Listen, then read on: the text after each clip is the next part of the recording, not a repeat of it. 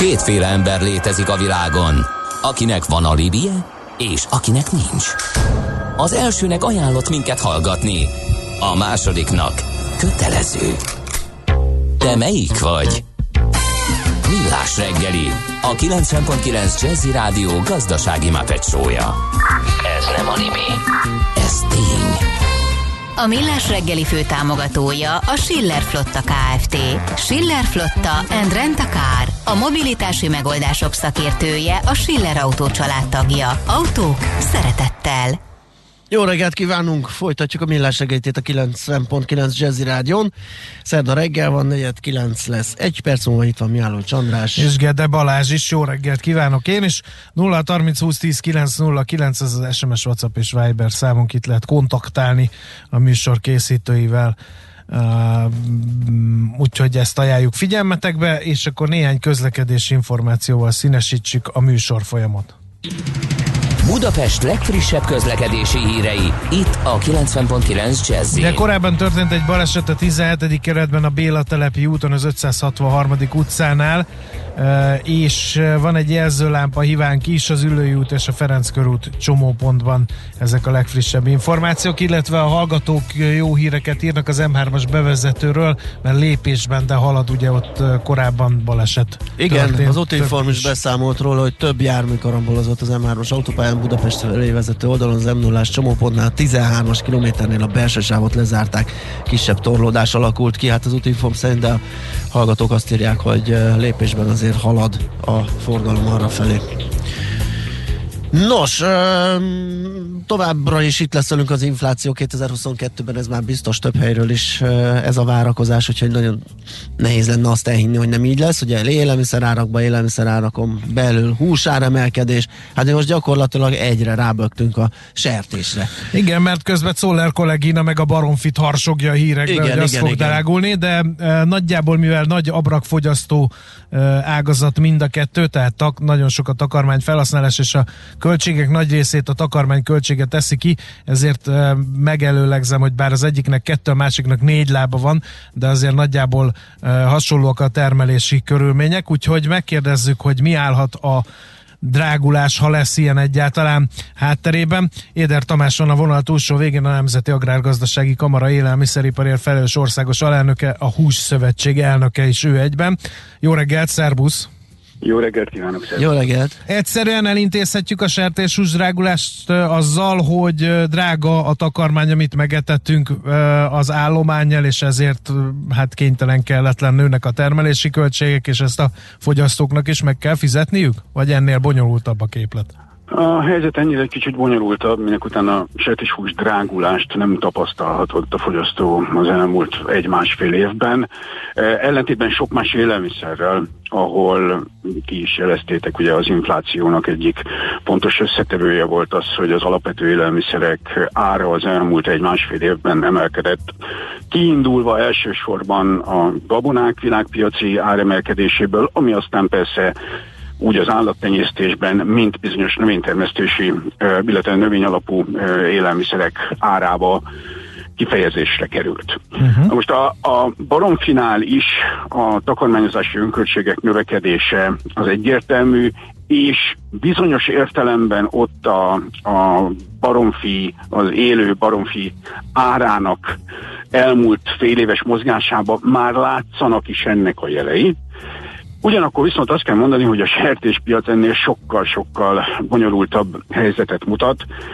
Ott azzal párhuzamosan, hogy az önköltség növekedés egyértelmű volt, és nem csak egyébként a takarmányból kiindulva, ne felejtjük el, hogy azért itt a, az energiahordozók költségei is növekedtek.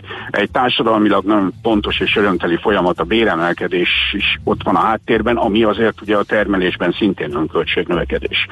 Tehát az állattenyésztésnek ez a három legfontosabb önköltség eleme, tehát a takarmány, a munkabér és az energiahordozók mindegyik emelkedett, különböző mértékben, de érdemben. Ehhez képest viszont az élősertés ára a tavalyi év folyamán a második fél évben még jelentősen csökkent is. Uh-huh. Hát ez egy furcsa egy köz... Aha, aha. Így van, emögött van egy, egy világpiaci krízis helyzet, vagy piaci zavar, fogalmazunk így. Többlet kínálat alakult ki. Ezt megint, mint az elmúlt időszakban oly sok mindent Kínánál kell keresnünk az alapvető okokat. Kínában néhány évvel ezelőtt volt egy nagyon súlyos afrikai sertéspest is uh, járvány, amelynek eredményeként a kínai sertés állomány, hát konzervatív szakértők szerint is valószínűleg 30-40 százalékát le kellett tölni, vagy elpusztultak a járványban. Most azt kell tudni, hogy Kína a világsertés hús termelésének közel felét adja békeidőben, és a fogyasztásnak is. Na most, hogyha ennek eltűnik ugye a 30-40 százaléka, az a világpiacon nagyon jelentős hatással van.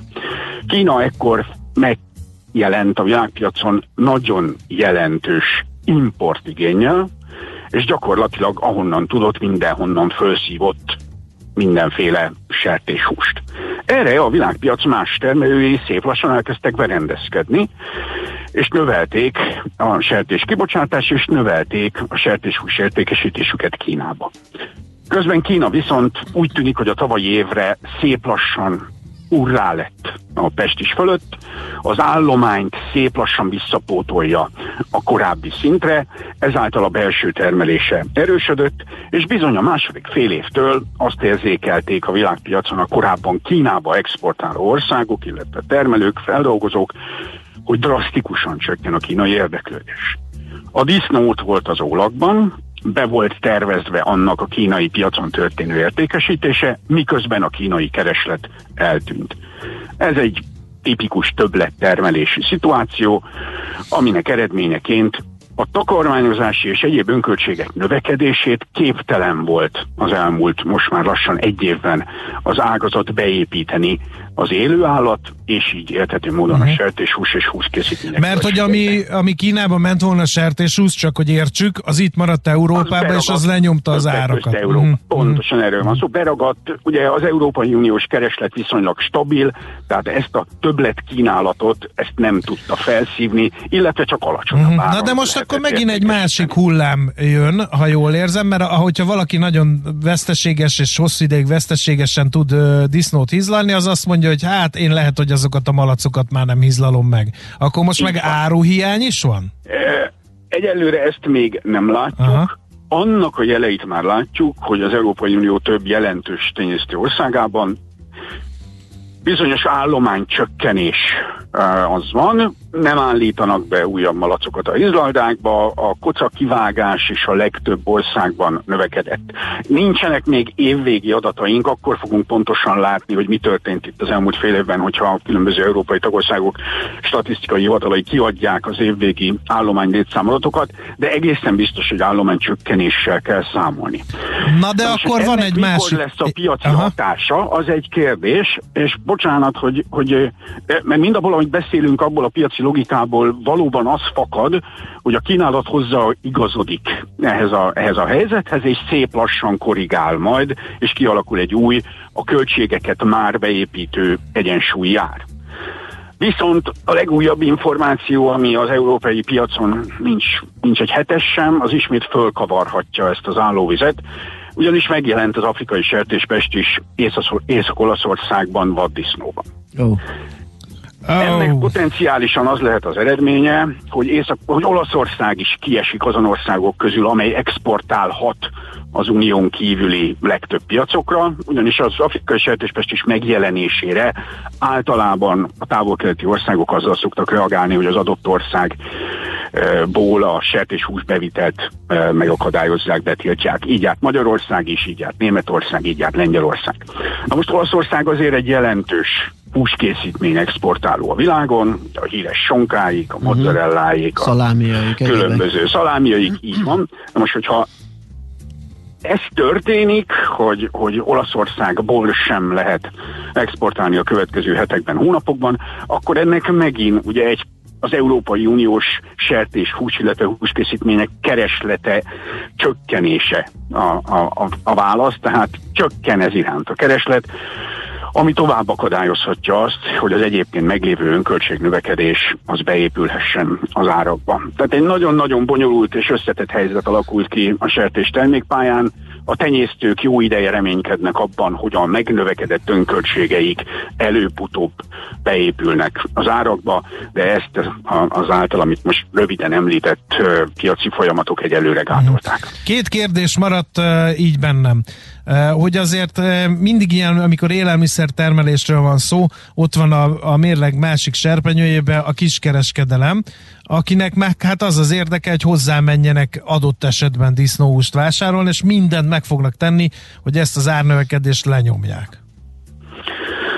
Ez, ez így van, tehát a kiskereskedelem általában a fogyasztó érdekeinek nagyon jó képviselője szokott lenni a a tárgyalásokon, amelynek keretei között a beszállítók próbálják a, a, az önköltségeik érvényesítését az átadási árakba.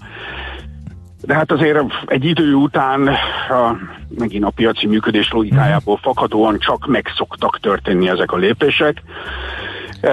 Vagy ha nem, akkor elképzelem, hogy még veszélyesebb folyamatok indulhatnak el, mert hogy esetleg hízlaldák, tenyésztők zárhatnak be, Nyilván, akkor meg az okozhat hiányt és drágulást. Minél hosszabb ez a folyamat, Igen.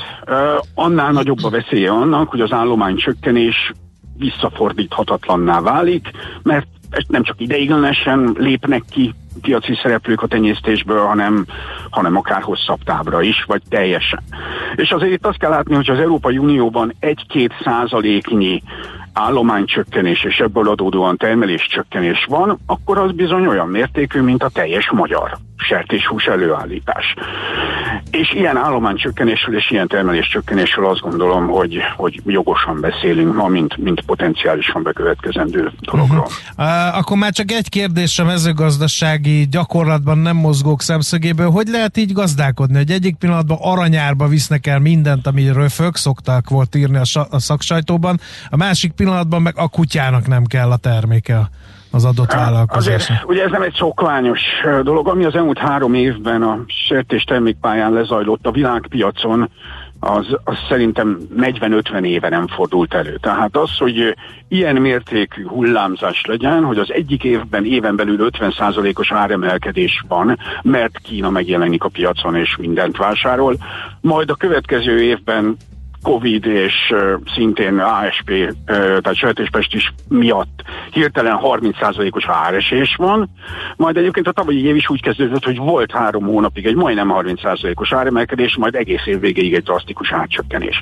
Erre nem lehet berendezkedni, tehát itt egészen biztos, hogy majd új mechanizmusok fognak kiépülni, Gondolom azt, hogy különböző tartalékolásokat fognak alkalmazni tenyésztők a jó időkben, amelyeket a nehéz időszakban felhasználnak, illetve hát azért azt látjuk, hogy itt a, az elmúlt időszakban a, a kormányzat is belépett nálunk is azon termelők túlélésének segítésére, akik hát itt nehéz helyzetben kerültek, előre hoztak bizonyos támogatási kifizetéseket, ahol lehetőség volt. Most nem oly régen kihirdetésre került egy egy átmeneti, nagyon kedvezményes hitel felvételének lehetősége a nehéz helyzetbe került gazdálkodók számára. Tehát ilyen eszközök is vannak, uh-huh. de azt gondolom, hogy, hogy itt valószínűleg majd a, az ön tartalékolás szerepe fog a következő időszakban megnőni, hogyha erre kell tényleg berendezkednünk, hogy a sertéspiac ilyen rendkívüli módon hullámzik. Uh-huh. Uh, mennyire érezhető a piacon, és most nem csak Magyarországon, bár Magyarországon is érdekes lehet, hogy, hogy felnövekvőben van egy generáció, aki hát hogyan is mondjam, megfelelően távolságtartással közeledik a nagyüzemi állattartáshoz, és általában véve a húsevéshez. Ez bezavarhat a piaci folyamatokhoz? Nézzétek, egészen biztos, hogy ez nem rövid távon, de, de középtávon potenciálisan érdemben átrendezi a, a, a piacot. Én továbbra sem számítok azzal, hogy ez az Európai Unió fogyasztási struktúrájában meghatározó lesz a következő 15-20 évben, de egy nagyon-nagyon fontos és jól fizető, hát ahogy szakmailag mondják, egy niche market. Tehát ahol egyrészt, amit említettél, hogy a, az organikus, a nagyon állatbarát körülmények között előállított hús, piaci szegmensen növekedni fog, másrészt pedig hát azon flexitariánus fogyasztók kereslete, akik a húsevésről több nap lemondanak egy héten, valamint a teljesen a hústól elforduló és esetleg alternatív fehérje készítmények iránt érdeklődő fogyasztók száma is mind uh-huh. nőni fog. De ezek mind-mind azt gondolom, hogy még a következő időszakban is ilyen niche marketek lesznek, összességében viszont már a húspiac egész uh-huh. szempontjából értelmezhető, de azért az a, az a az a félelem, ami itt bizonyos körökben megvan, hogy hújt 5-10 éven belül már senki nem fog majd Európában húst tenni, az azt mondom, hogy erős túlzás. Azért az érkezési szokások egy társadalomban azok, azok lényegesen lassabban mozdulnak el, mint azt sokan itt gondolják. Az, hogy valamiről sokat beszélünk, és bizonyos nem tudom, elnézést a kifejezést, elitista körökben rendszeres téma, az nem jelenti azt, hogy a társadalom nagy rétegeiben is ez, uh-huh. ez, ez napi diskurzus tárgya. Igen. És a magyar társadalmat egyelőre egyébként az jellemzi, hogy nagyon szereti hétvégére is, hétközben is, és hétközben is megvenni a csirke mellett is, és a sertéskarajt is, és szereti oda tenni az asztalra. Uh-huh. Nem hiába vált ilyen izgalmassá, bocsánat, az a téma, amit itt most az elmúlt napokban néhány klikvadász címválasztásokán előkerültünk, hogy hú, hát itt áremelkedés Igen. lesz. Igen, logikusan ez következne be a piacról, de ennek jeleit azért még sajnos nem látjuk. Uh-huh.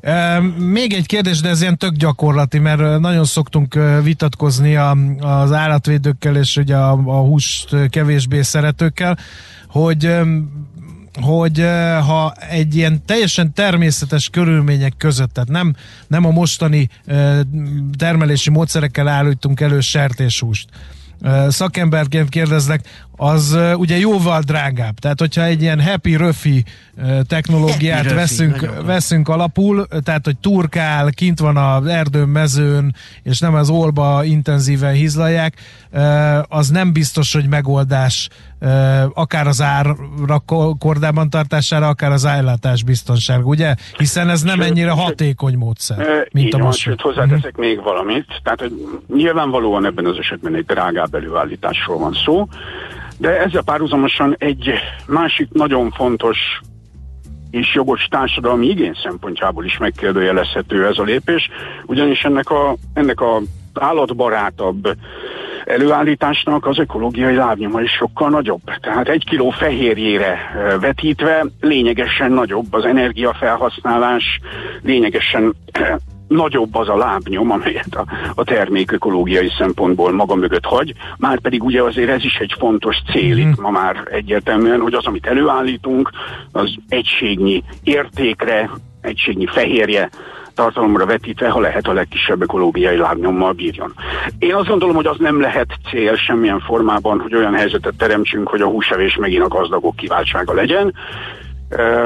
A társadalmakban ma a, az alapvető állati eredetű fehérjék fontos szerepet játszanak az étkezésben, a kiegyensúlyozott táplálkozásnak fontos részei, e, úgyhogy én azt gondolom, hogy itt is majd kompromisszumok mentén fogunk kialakítani olyan új piaci egyensúlyokat, ahol figyelembe lesz véve nyilván az állatjólét, figyelembe lesz véve az ökológiai lábnyom, és a társadalom különböző rétegeinek, különböző igényeinek megfelelő terméket elő fogja állítani uh-huh. az mhm. ágazat. Jó, végszónak tökéletes folytatása következik. Köszönjük szépen Köszönjük az összefoglalót, mindent értünk. Minden jót. Szép napot, szervusztok. Viszont hallásra. Éder Tamással a Nemzeti Agrárgazdasági Kamara élelmiszeriparáért felelős országos alelnökével, a Hússzövetség elnökével beszélgettünk a sertés hús drágulásáról. Mindent értesz? Mindent értek, Figyeltem? abszolút, igen, teljesen. Nem ilyen egyszerű, hogy drágulni fog, mert drágulatok. Nem, nem, nem, ezek teljesen normális és jól um, láthatóan összefüggő gazdasági folyamatok, amelyeket felvázolt Tamás, és teljesen világos és érthető, hogy mi folyik itt. Aranyköpés a millás reggeliben. Mindenre van egy idézetünk. Ez megspórolja az eredeti gondolatokat. De nem mind arany, ami fényli. Lehet kedvező körülmények közt gyémánt is. Malnár Ferenc, Maulnár? Maulnár Ferenc 1878-ban született a nagy magyar író január 12-én, és már akkor tudta abban az időszakban, amikor ő élt a következőket lopni valami nagyon vidám és mulattató dolog lehet. Talán oly vidám, oly mulatságos és oly boldogító, mint amilyen borús, szomorú és keserű az ellentéte a tisztes, kenyérkereső munka. Zseniális mondás. Mondom én, hogy vannak dolgok, amik változatlanok több száz éve uh, itt ebben a lángoktól örelt kis országban. Aranyköpés hangzott el a millás reggeliben. Ne feledd, tanulni ezüst, megjegyezni arany. Egy jó ötlet, már fél siker. Az innováció, kreativitás hajtja a GDP-t, növeli a versenyképességet, munkahelyeket teremt. Kigondolni nehéz, eltulajdonítani azonban könnyű. A nemzeti tudásbázist és a kulturális vagyont hatékonyan kell védeni. A szellemi tulajdon kincset ér. Gondolkodom, tehát vagyon. A rovat támogatója a Szellemi Tulajdon Nemzeti Hivatala. Nos, hát nem annyira vidám dolgokról fogunk beszélgetni, még hát bár részben. Gyógyszerhamisítás ugyan a témánk, de szerencsére ö, vannak lépések ennek visszaszorítására. Az egyik ilyen például, hogy a hamisítás elleni nemzeti testület együttműködési keretmegállapodást kötött a Pécsi Tudományegyetem gyógyszerész tudományi karával. Hát ennek a hátteréről, hogy mit tudnak ők tenni, meg egyáltalán hogyan áll ez a gyógyszerhamisítási dolog, az dr. Ilko Liviával, a hamisítás elleni nemzeti testület, röviden a HENT gyógyszerhamisítás elleni munkacsoportjának vezetőjével fogjuk megbeszélni. Jó reggelt kívánunk! Jó reggelt kívánok!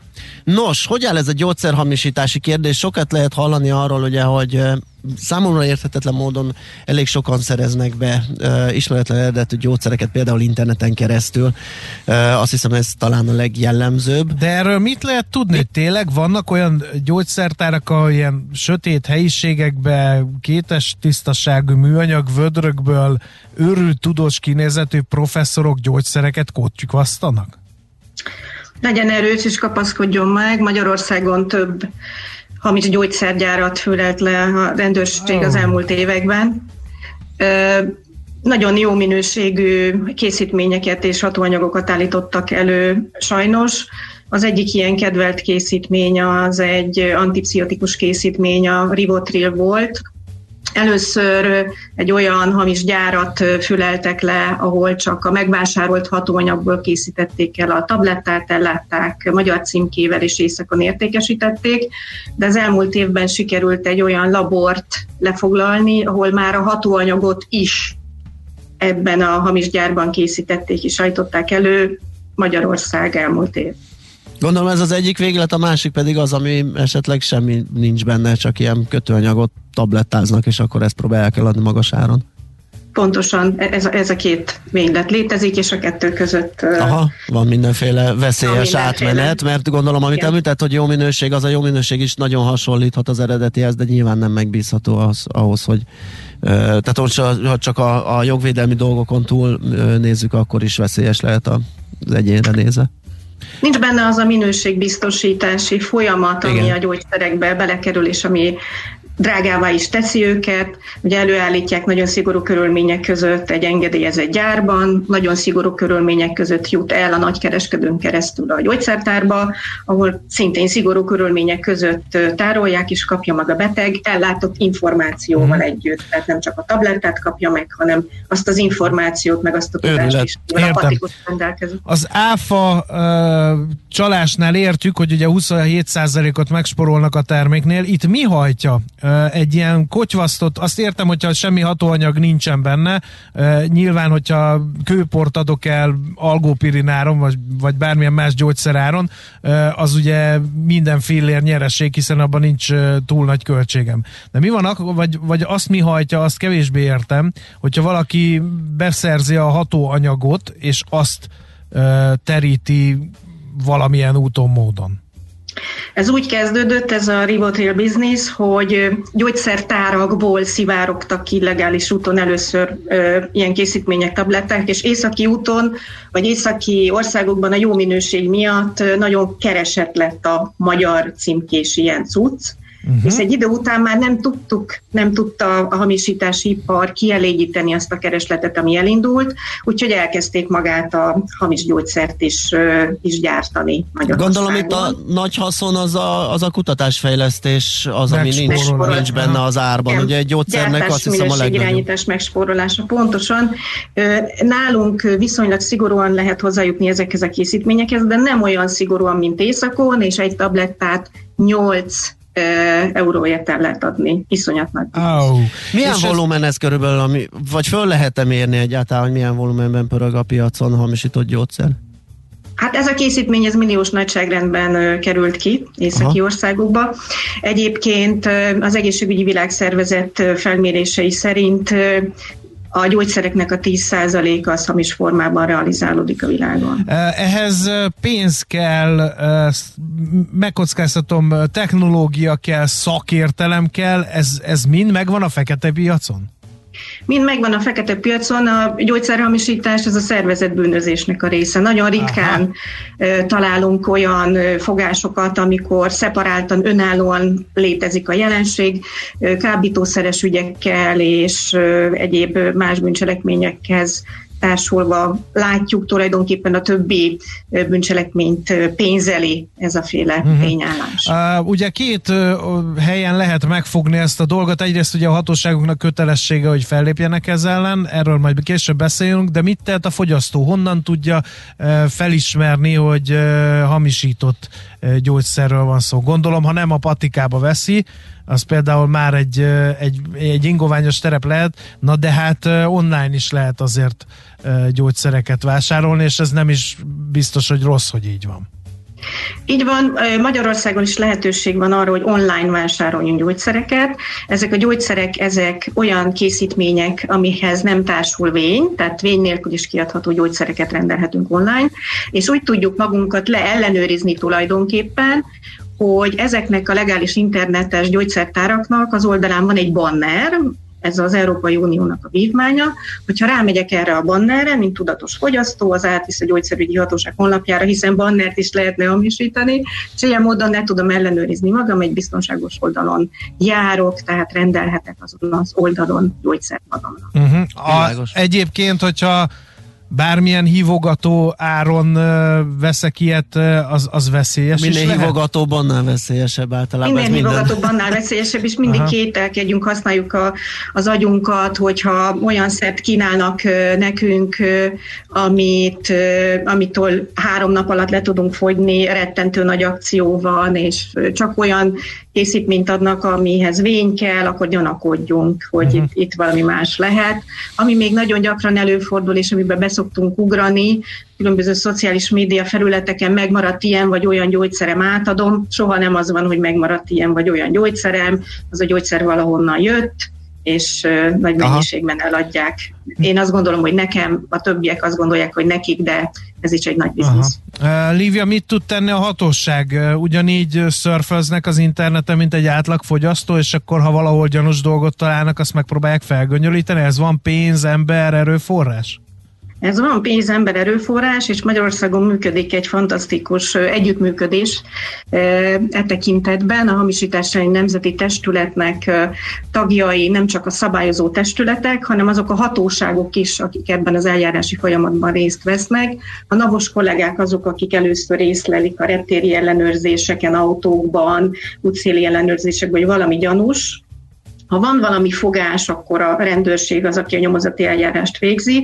A gyógyszerügyi hatóság szakemberei azok, akik az igazságügyi szakértői munkát elvégzik, és hát természetesen nagyon fontos, hogy, hogy legyen egy tudományos kutató háttér, egy kutató bázis, aki adatokkal, információkkal segíti ezt a tevékenységet, például a Pécsi Tudományegyetem.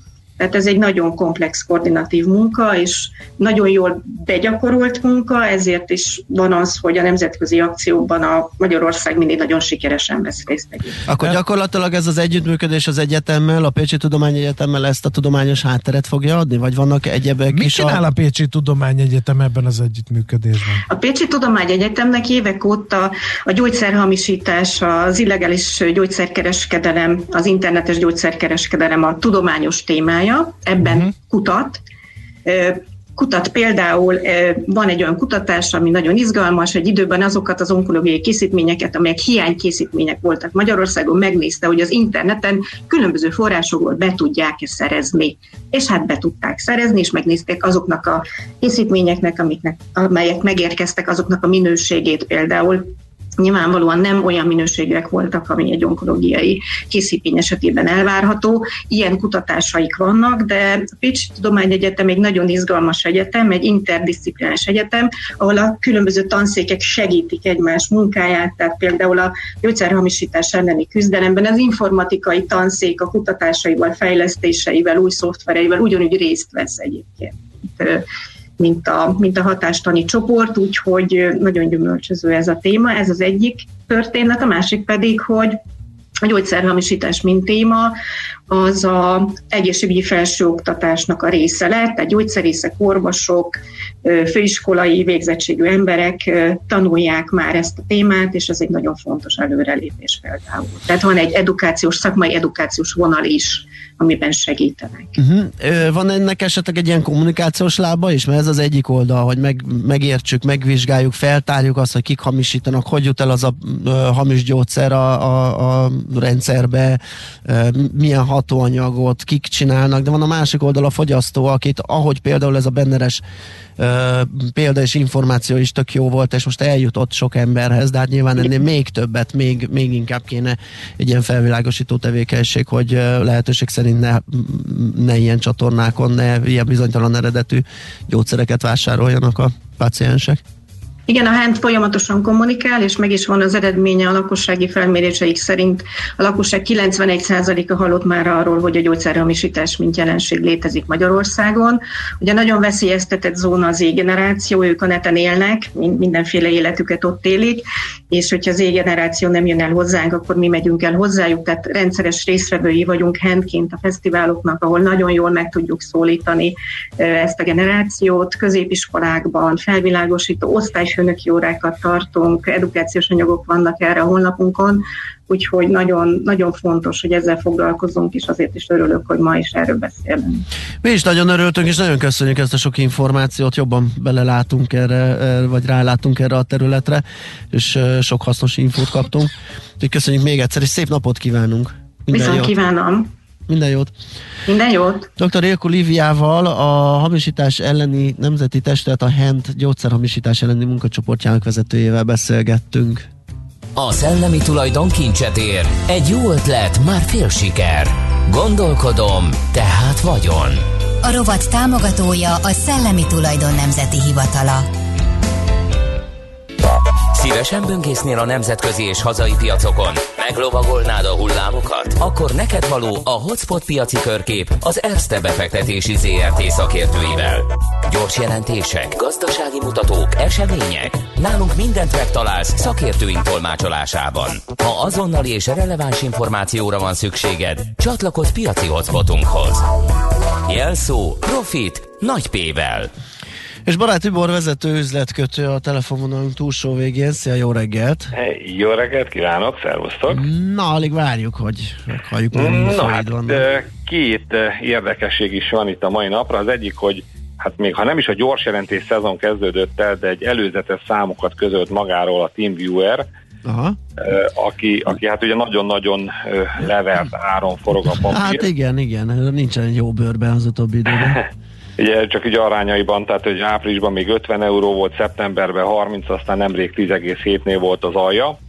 Ugye nyilván ennek ugye megvolt az oka is, ugye jelenleg viszont ugye az előzetes számok, ugye amit 2021-ről kihozott magáról, azt mondta, hogy a tisztított eredmény az ilyen 254-257 millió euró lesz, ami egy 47%-os profit marsnak felel meg, egyébként ugye 46 volt az, ami a, a várakozás, Tavaly ez még, ugye 2020-ban, vagy hát most már tavaly előtt, ugye 2020-as évre 57% volt, amit viszont azzal indokolt a cég, hogy hát azóta ilyen drágább reklámkampányokba kezdett, illetőleg a, a növekedés miatt ugye több mindent investált, és amiben ő a legjobban méri a saját sikerét, az talán nem is mindig ugye a múltbeli eredmény, hanem a következő 12 hónapra való megrendelései, ugye, amit már ez ilyen billingsnek hívnak, amiket ugye ki fog számlázni. Aha.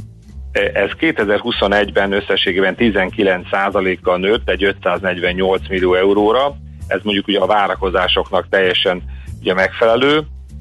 Ugye a, a nagy esés az ugye ősszel akkor volt, amikor a menedzsment ugye több egyébként gyenge negyedév után váratlanul hirtelen csökkentette a ez, ezt a Billingsnek a, a kilátásait. Egyébként a negyedik negyed évben ez egy kicsit gyorsult is, tehát az éves 19%-hoz képest ugye 20%-ra, és hát pontosabb végső adatokat, illetőleg egy ilyen befektetői napot a február másodikán fog egyébként a cég tartani. Hát azt gondolom, hogy azért ilyen szintről elég érdekes válhat a papír. A célárakban is egyébként már rögtön reagált is, mondjuk ma hajnalban például a Berkeley, aki 20 eurós célárat mondott a, a, a cégre, illetőleg még ebben a hónapban, tehát januárban a Warburg Research is minősítette már a téget egy 26 eurós célárral és vételre. Itt egyébként két dolgot mondott ő, ami miatt egyébként a, a 2022-es év best, legjobb összletei közé sorolja a, a TeamViewer-nek a vételét. Az egyik, hogy a, a, a növekedése e, már ugye innentől kezdve valószínűleg eléri a, a piaci átlagot, illetőleg a szabad pénz kapacitásának a, a hozama az már elég attraktív. Uh-huh míg a, a Berkeley azt mondta, hogy hát az elmúlt időszakoknak a nagy esése után, amikor is egyébként is kitáraztak ugye a technológiai papírokból piacon, ugye mondjuk a tegnapi napot leszámítva, ez, ez, ez szintén hát egyelőre ugye a 20 euróval mondjuk bár azt mondta, hogy egyenlő súlyozás, de hát azért egy 12 eurós jelenleg jár mellett, akkor azt gondolom, hogy akkor abban azért van felértékelődési potenciál, tehát ez lenne az, ami rövid távon szerintem egy nagyobbat ugorhat sőt, hat fog is ugrani. Illetve a másik egy elég érdekes történet szintén ugye Németországból.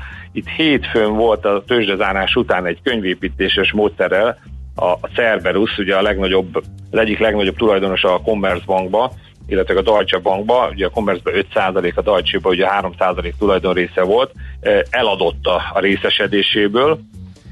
Melyikből, a Deutsche-ból vagy a Commerzből? Mindegyikből. Uh-huh mindegyikből, a, a Deutsche-ból a 62 millió részvényből 21-et, a Commerzbanknál pedig a 63 millióból 25 milliót. Hát ugye ez azért nagyon meglepő, mert eddig ugye mindig arról volt szó, hogy, hogy ugye főleg a Commerz esetében, hogy a német államtól meg szeretné venni a, az állami tulajdonrészt, vagy, vagy növelni a saját részesedését. Erről többször volt is cikk a Handelsblattban, hogy ugye korábbi pénzügyminiszterrel ugye tárgyalnak erről, aztán, aztán ugye eddig ugye nem jött össze, és hát ő egy elég aktív tag volt, ugye, tehát a, a, a hango, hangos, tehát nem, nem egy csendes tulajdonos, tehát ő, ő, ő akarta azt, hogy összevonják ugye a Deutsche-t a commerce ő volt, akinek nem volt elégedett a Commerzbank növekedési terveivel, és részben ugye az ő elégedetlensége kapcsán is mind a CEO, mint a, a felügyelőbizottság elnöke távozott a cégtől, egyébként a mostani felügyelőbizottság elnökkel sem voltak ugye elégedettek. Tehát ez elég nagy fordulat, miközben az, azt meg ugye még kevésbé értem, hogy ha már viszont eladott, akkor mondjuk hogy a, a felénél valamivel többet minek tartott meg. Tehát egyébként ugye hát lehet, hogy megunták a bozót harcot, nem? Mind a kettő. Lehet, hogy megunták a bozót harcot, nem? Hát csak akkor miért nem adtak el többet? Uh-huh. Hát Jó ez, ez még lehetséges, csak akkor a másik részét minek tartja meg. Ugye annyi, hát ugye két dolog azért, amit ugye tudunk, hogy ugye 2017-ben szerezte meg ugye a, mind a cégben ezt a részesedést. Azóta egyébként a Commerzbank meg a Deutsche Bank is rosszabbul teljesített, mint van egy ilyen Eurostop 600 a bankszektorra, tehát ehhez képest mind a kettő alul teljesítő volt, illetőleg hát amit korábban mondtak, hogy ugye ami miatt ugye vásárolták a bank részvényeket, hogy a, a, a, a banki területen egy ilyen profit sivatag volt, és azt gondolták, hogy az európai gazdasági növekedés visszatértével, hát majd ugye ezeken a papírokon ugye jó pénzt tudnak keresni.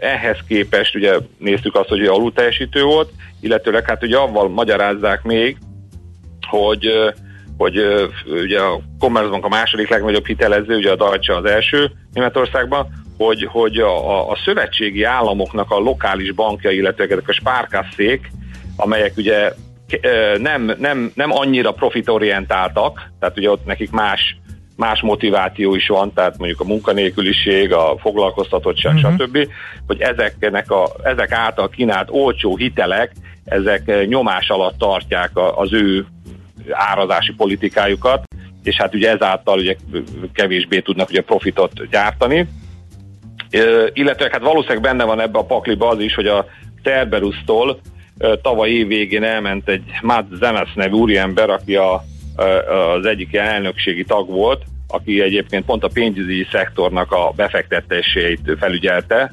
és, és hát elképzelhető, hogy esetleg ez az ő kedvence volt inkább, vagy az ő ötlete volt ez a két német bankba való beszállás, és hát ugye mivel, hogy ő már nincs a cégnél, hát akkor, akkor az uh-huh. új emberek másképp gondolják a történetet. Minden, minden esetre tegnap erre azért ugye elég jelentős. Na ezt akartam kérdezni, hogy a piac mit szólt ez a váratlan és egyelőre megmagyarázhatatlan elég fejlemény. Nagyot eset, igen.